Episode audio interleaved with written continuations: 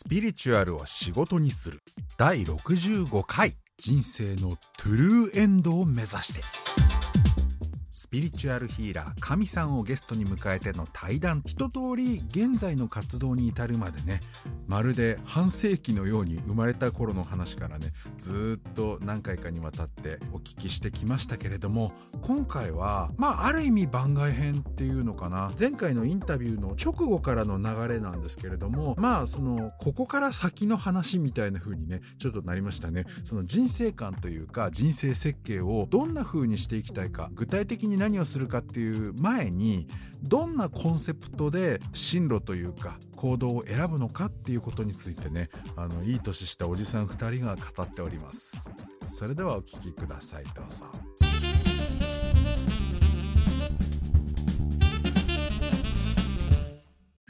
以前ね出ていただいたゲストの方もすごいやっぱりその不安を抱えたりとかっていう時はやっぱ折々にしてあるみたいな話で、私もそうなんですよみたいな相槌打たせてもらったんですけど、やっぱりそこで消えてっちゃう人、業界から消えてっちゃう人とそうでない人の違いで、なんかその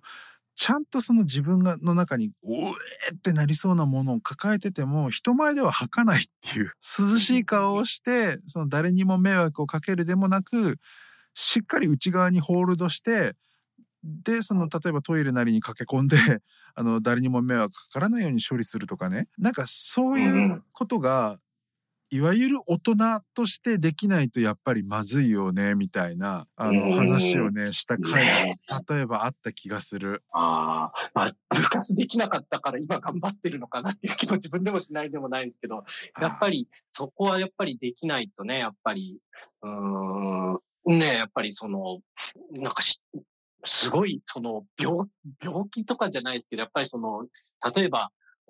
手術とかね、ヒーラーってお医者さんに例えやすいかなと思うんですけど、やっぱり、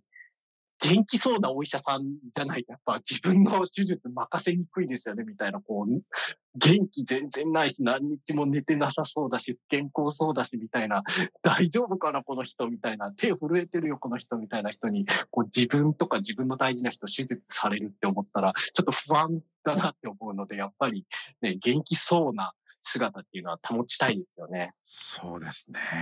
そう、昔できなかったから今できるようにならないととか、もしくはなってっていけてる自分が誇らしいとか満足であるっていうような話ね、私も最近やっぱりすごく感じるんですよね。以前のなんかギャビー人前でブースか言って、それでだってしょうがないじゃんって言って正当化して、その周りの人がうんざりしてんのに延々と愚痴を垂れるみたいなことを私もよくやってたんだけど、やっぱりそういう時代のお子ちゃまだった自分がこんなに立派になりましたよみたいなことをなんか誰に見せるでもなく行いというか態度で証明して、頼もしいとか頼りになるとかね、なんかそういう評価に結びついて、まさか私が昔はこんなダメ人間だったとは思うまいクックみたいなのもなんかちょっと北総へも感じる面白い。クック。それはいいですね。私思い出すとやっぱり未だにって思って、たみたいな気持ちになるので、もしかしたらまだ払拭しきれてないからしめみたいな感じには思えないのかもしれないですね。ちょっと今そのお話を伺って自分もそんな風に思えるよりもっと頑張らないとなみたいな気持ちになりますね。でもね、これはね、私がねナルシスティックなところがあるからかもしれないけどね、今乗り越えたその自分も誇らしくて大好きなんだけど、その黒歴史的なダメだった頃の私を思い出した時に、もう今しかできないからやっといて正解みたいなでもそれもありますよね。それもある。時代的にさ、当時はまだそのぐちゃぐちゃが許されてたの。なんかみんなに対してね、私だけじゃなくて、世の中そんなぐちゃぐちゃな悩みを抱えてる人がわーってなったりするものだよねっていうのをなんか容認する価値観が社会的にあったんですよ。少なくとも私の知り合いだったりとか関わってた界隈とか、その時の時々のその友達グループっていうかの中では、うっとうしいなとかなんだこいつとか当然また始まったとは思われてはいても、なんかそういうやついるししゃあないよなみたいなのもあるし、だからあの時代のあの時期にあの場所であのメンツでもう本当に公開脱粉みたいなことはやっといてよかったなみたいな。なんかもうああなるほど、ね、今できないもん。だから時代的にも実年齢的にもまあいろんな。もう完成されてしまったというか、まあ、ある程度しっかりしてしまった自分の内面的にも今逆にそういうことってできないからさ、やろうと思うとわざとらしい演技になっちゃうんですよ、もうもはや。ああそうですね、小学生の時にしか泥団子のぶつけ合いできない。そうそうそうそう、しかるべき年代と時代の時にやっておけてよかったっていうふうに私は都合よく解釈してる。ああなるほど、そうですね。でもやっぱ完璧に出したからそう思えるのかなっていう気もやっぱりしますね。やっぱ自分が思い出した時にこうちょっとあちゃ恥ずかしいってなるのはやっぱ出しきれてないところがもしかしたらあるのかなっていう気がしますね。そう、その時はもうやっぱりアクセル全開でさ、うわーっつって出しちゃった方が懐かしいですね。ダメダメっぷりをあんなに出すなんて確かにもう一生できないですね。だって例えばですけど大学時代の同級生とかでやっぱり地方の進学校とかから上がってきていい子にしなさいエリートになりましょうみたいなのをそのまんま言ってる18歳19歳みたいな子がいたんですよねやっぱりね。うん、でそのまさにうわーってなってる私のことをもうあの子ダメねとかああなったら終わりねとかああいう人と仲良くしたら終わりだみたいな感じで、まあ、白い目でも見られていたりもしたし彼らなりにもう本当に大学の成績も全優というか全 A オール A というか取って超一流企業に内定を取らなくてはみたいになって実際そういうふうに収まってったんだけどね超一流企業に。はい、うん、なんか40代にして会った時にさ本当に自分が子どもの頃に見かけたつまんないおじさんみたくなってる人がやっぱりいた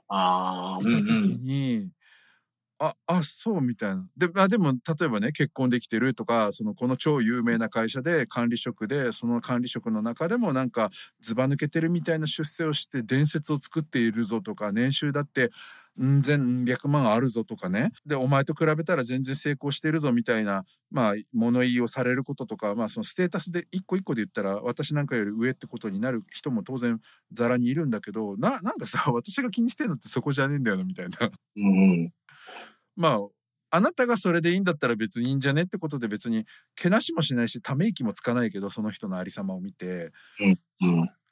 まあでもとりあえず自分があの時中途半端に真面目にならなきゃとか言ってこうなるぐらいだったら俺はこれでよかったなっていうふうには思っちゃう。うん、そうですね、私も思いますね。うん、まあ生活として安定はするのかもしれないですけどなんかゲーム的な言い方をするとなんかトゥルーエンドにはつながらない気がするっていうのがありますね。なんかマルチエンディングのゲームかなんかでこんな感じのおとなしい安定を手に入れた以上…みたいなその一見良さげだけどバッドエンドというかなんて言うんだろうね。そうです、もやっとして終わるみたいなもやっとした感じのある結末のパターンでしたみたいなのになってる人を見た時にああそうみたいな。うんそうですね。だから多分自分が子供生まれてそのなんかサラリーマンに徹するみたいな方に行かないように今してるのもやっぱそれなのかなっていう気がすごいしますね。あ、そうですか。うん。いやなんかこう、うん、そっちに行くとなんか若干バッドエンド感があるというか、うん、自分の人生としてはバッドエンドの方なんじゃないのかなっていう気はしますね。うんまあ、この場合のグッドかバッドかは結局誰かが決めるっていうよりは自分で納得するしかないんだとは思うんですけど、納得っていうんだったらまさにそういうおじさんになるのは俺にとってはバッドエンドだぜっていうのは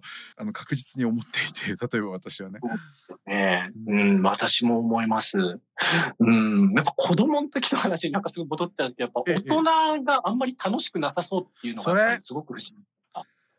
ね、それもあってなんかお子さんへの影響の話が多分さっき出てたのかなと思いますけど、うん、ねえなんかねえみんなあんなにたくさんの人が集まってねスーツ着て出かけていってるのに楽しそうな人がほとんどいないというか、うん、でむしろ新卒のさキャピキャピした人をなんかちゃんと仕上がってないなぐらいにこう薄ら寒い白い目でその先輩社員たちが見てて、ものの 1,2 ヶ月で先輩たちと同じ暗い死んだ面になったところでようやくお前も一人前だなとか会社に馴染んできたなってなるのは、そっちデフォルトで普通でノーマルで望ましいなふーんみたいな、もうなんて言ったらそうなんですねみたいな感じがすごいじゃないですか。そうなんですよね。IT の仕事で大きい会社とかに入っていった時に、やっぱそれをめっちゃ感じるんですよね。なんかみんな枯れていってるように見えるみたいな。それで若手の人と仲良くなった人とかと、いろんな話をしたんですけど、やっぱり給料とかっていうのも将来いくらもらえるかっていうのがやっぱ全部分かってるらしくって、やっぱ大きい会社なんで、給料のコースというか企画が決まってて、ここの何歳まではこんな風に上がってって、そこから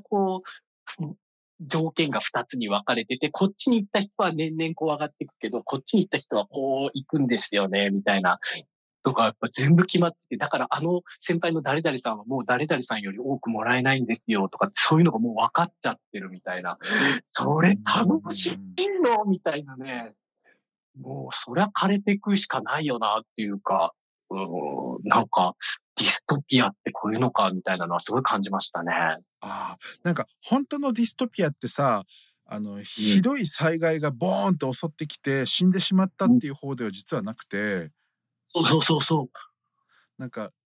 グレーゾーンでなんかドヨーンと続いていくライフの方がディストピア味が強いなと。そうなんですよね。すごいどんより感というか膠着感というかね、なんというか星新一の小説に出てくるなんかパッとしない未来というか、本当にあれが実現していってるみたいな感じがしますね。そうなんですよね。そこら辺がすごく気になるなぁと思ってね、今だからフリーランスのエンジニアたちがあえて国民年金とかの方をしっかり納めつつ、なんていうのかな、国民年金を納めてる人向けの、行政のサービス、なんか無料の健康診断とか。そういうのをしっかりやりながら、例えばイデコとか何かしらそういう制度もフル活用して、うかつになんていうの、厚生年金の方がいいだろうと思い込んでるけど実は自利品化している、むしろなんていうの、税金上げることで狙われて実際ゴリゴリとじわじわと年金っていうか税金を上げられてしまってる厚生年金組よりも、長い目で見たら得する側になろうぜっていう動きが今やっぱり賢い人たちの間では出てますもんね。ねえ、やっぱりこうやってやってったら国民年金の方が得だぜっていうのも、なんていうんですかね、アクティブでいいですよね。なんか積極的というか、自分で未来を作ろうとしてる感じっていうのが今お話を伺ってて。そう、それはあるかな。やっぱり生産与奪権を企業っていうなんかよくわからない実体のないものにつかまされていってるというか、あれはやばいなっていうのは本当に思いましたね。そうだね。なのでなんかやっぱりスピリチュアルとかスピリチュアルヒーラーとかエネルギーワーク自体がふわっとしたもののイメージがある一方で、実態としてはすごい物理的だったり数学的だったりコンピューターサイエンス的な具体性があるみたいな話がね、あったけれど、やっぱり独立したヒーラーとして生きていくとかっていうのも、いかにもなんか超能力とか霊能力とか言っちゃってることで会社辞めちゃったどうかしてる人生失敗組みたいにね、一般常識では見えるのかもしれないけど、実態はそういう、いや私たちだって仕事した結果としてちゃんと確定申告もしてれば、なんか帳簿もつけて、で税金も納めたりとかしてんですけどみたいな側面が実際あるじゃないですか、業種がいずれにせよ。そこでやっぱりライフ戦略っていうかね、生存戦略みたいなのはやっぱり独立しちゃった以上、会社に居続けることを自分から辞めるって決意して行動に移したからには大人だし、逃げ場もないこの生きていかなければいけないっていうか、生きていく以上続いていくね、うん、この体とあと国との関係っていうかさ、戸籍なりなんなりで送られてくるそういう税金の納める封書とかからも逃げられないから結局は、うん、だからちゃんと対策した上でなんかしぶとくちゃっかり一市民としてね、納税なり何なり義務果たしたんだから、のうのうとこの社会この国の中で生きるぜみたいな権利も行使するぜっていう側は非常に非常に現実的にやっていくしかないですよね。うん、そうですね。当然ですよね。当然、当然それはもう会社員だけが国民じゃないっていうのは。あ、それ。本当そう。うん。昔はサラリーマンの方が少なかったはずでしょっていう時代のもっと大きい流れから言うと、サラリーマンなんてここ200年以内に生まれたもんでしょみたいな商店とかもね、多くて、ね、サラリーマンじゃない家庭も昭和とかはもっと多かったりもしたと思うんですよね。だからなんかちょっと私たち自身が常識だと思ってるものも結構なんかたまたまここ数十年の流行でしかなかったりとかね、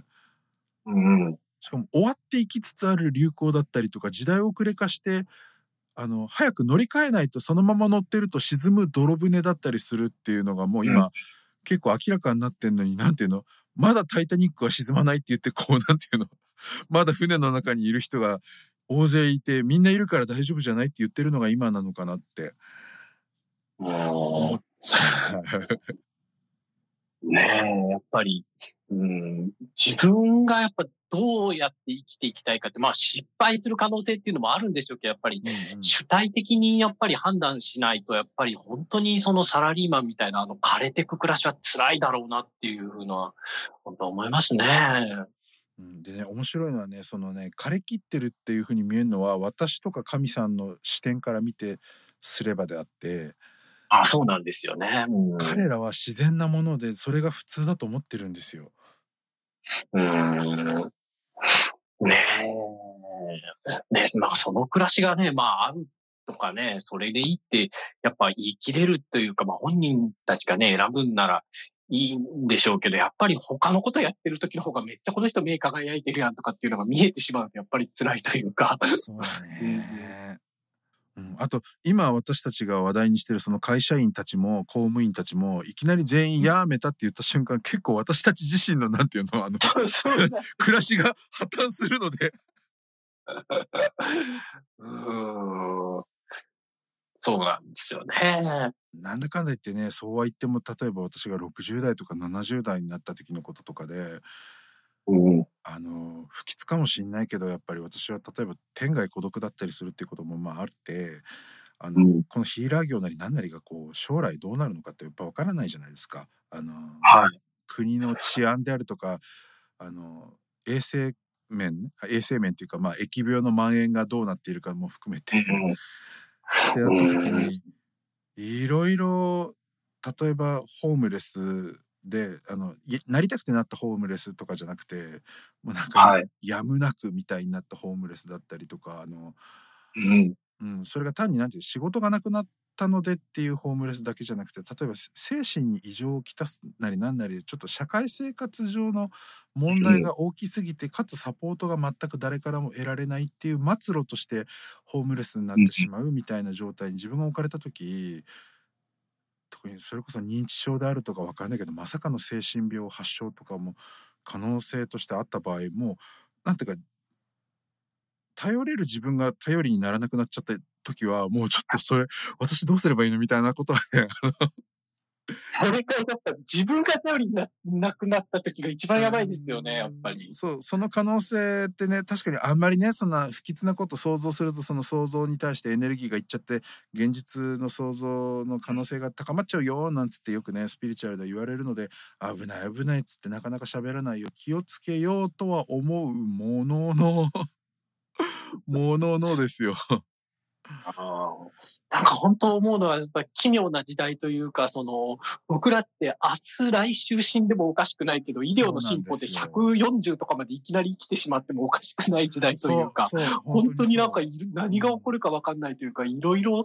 備えなきゃいけないというか、うん、なんか不思議な時代だなっていうふうに感じますね。うん、なので本当に200歳まで生きるつもりで毎日を生きてて明日死ぬとか今日死ぬとかがなんかそういうもんだよっていうふうに思っていなきゃいけないっていうかさ、それが実際起きている現実に私たちは今生きているんだなっていうことはね、否定はできないのでね。本当にすごい時代というか、まあ、本当はもともからそうだったのかもしれないですけど、やっぱりそれが本当に突きつけられてるなっていうふうに感じますね。いや、うん、逆に言うとさ、その昔薬がなかった本当に100年より前の頃とかに、ものすごい痛いけど死にはしない病気とかリウマチとかいっぱいあるじゃないですか、多分、私はちょっと経験ないけど、その時どうしてたのみたいなさあと原因も分かんないわけじゃないですか。ちゃんと分かってれば、なんかすげえ痛いだけで、まあどうにかっていうけど、江戸時代の日本なんて医者の免許なく、なんか看板誰でもあげられたらしいからね。ああ、そうなんですね。落語であるし、うん。いや、なんか麻酔があるだけでも本当に素晴らしい時代に生まれたなってよく思いますね。歯のね、抜歯とかね、神さんの歯を抜いたっていう話この間ありましたけど。ああ、そうですそうです。なんかね、自分がやっぱ歯のことをやるとなると、歯のことをネットで調べてたら、中世とかでも親知らずってやっぱり生えてて手術とかしてたんだとかって思うと、もうゾッとするというかね、本当に。うん、まださ、親知らずの抜歯だったらいいけど、お腹を開くタイプの、もうねえ。しかもなんかあれですよ、細菌とかを知らないから手を洗わずに、手を洗わなかった話ね、その手術前ので。それで結局その感染症が原因で亡くなるっていうのがあったり、あと血液型の概念を分かんなかったっていう話とか、怖いですよね。輸血がめちゃくちゃ怖いですね。一か八かでやってたっていうね。ねえ、一か八かじゃねえよみたいな。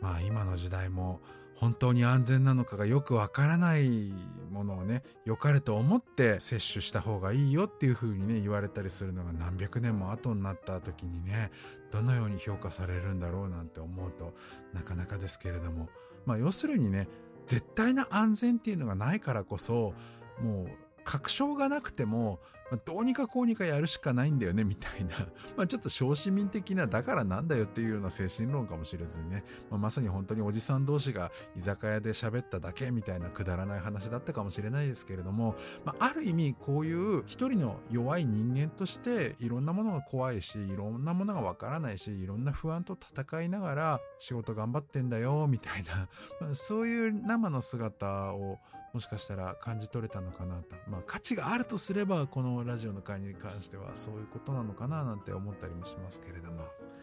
次回は以前ご登場いただいた金子健太郎さんをゲストに迎えての、また番外編っぽいちょっと面白いヒーラーならではのお話お届けできたらと思っております。お楽しみに。